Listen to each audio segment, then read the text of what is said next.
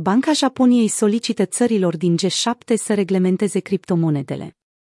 Banca Japoniei a avertizat țările din G7 că trebuie introdus rapid un cadru de reglementare comun pentru criptomonede, pentru a se evita folosirea acestora ca metodă de ocolire a sancțiunilor.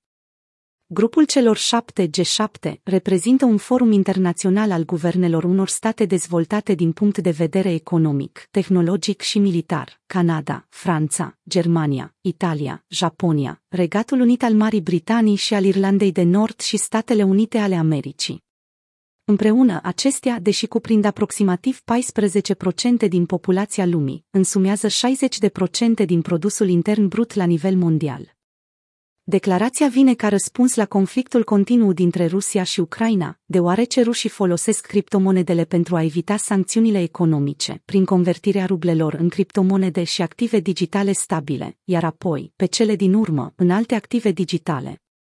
Aliații Statelor Unite ale Americii, inclusiv Japonia, au impus sancțiuni împotriva Rusiei pentru invadarea Ucrainei pe 24 februarie, inclusiv prin eliminarea multor bănci rusești din sistemul global de plăți SWIFT. Însă reglementarea activelor digitale și a monedelor stabile este un lucru destul de complicat, deoarece deținătorii pot transfera fondurile peste graniță mult mai ușor decât într-un mod tradițional. Utilizarea activelor digitale stabile facilitează crearea unui sistem global individual de plăți, ceea ce, la rândul său, ar face mai ușor pentru statele naționale să evite sistemele de plată tradiționale care sunt reglementate și folosesc dolarul american, euro sau yenul pentru decontare a declarat pentru Reuters șeful Departamentului de Sisteme de Plăți al Băncii Japoniei, Kazushige Kamiyama.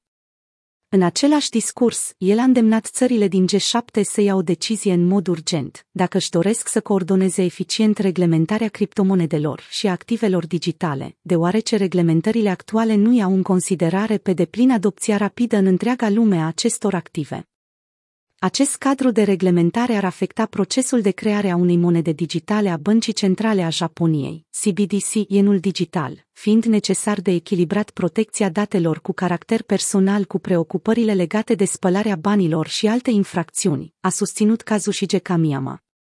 Lansarea monedei digitale a Băncii Centrale a Japoniei la summitul FinSam Fintech din Japonia de marți, guvernatorul Băncii Japoniei, Haruhiko Kuroda, a anunțat că Japonia nu planifică să introducă un CBDC în curând. Banca Japoniei urmează să analizeze cu atenție dacă există o necesitate a banilor digitali a băncii centrale în viața cetățenilor japonezi. Considerăm că este important să ne pregătim temeinic pentru a face față schimbărilor de circumstanțe într-un mod adecvat, din punctul de vedere al asigurării stabilității și eficienței sistemelor generale de plăți și de contare, potrivit lui Haruhiko Kuroda. Comentariile guvernatorului vin la doar patru zile după ce Banca Japoniei a anunțat că trece la faza a doua de testare a viabilității unui CBDC japonez.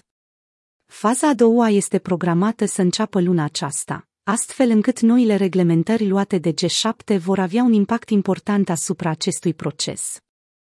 O decizie cu privire la emiterea unei monede digitale a Băncii Centrale a Japoniei va fi luată cel mai probabil numai de vreme de anul 2026, în funcție de viteza adopției monedelor digitale a băncilor centrale în restul lumii, a declarat guvernatorul Băncii Japoniei.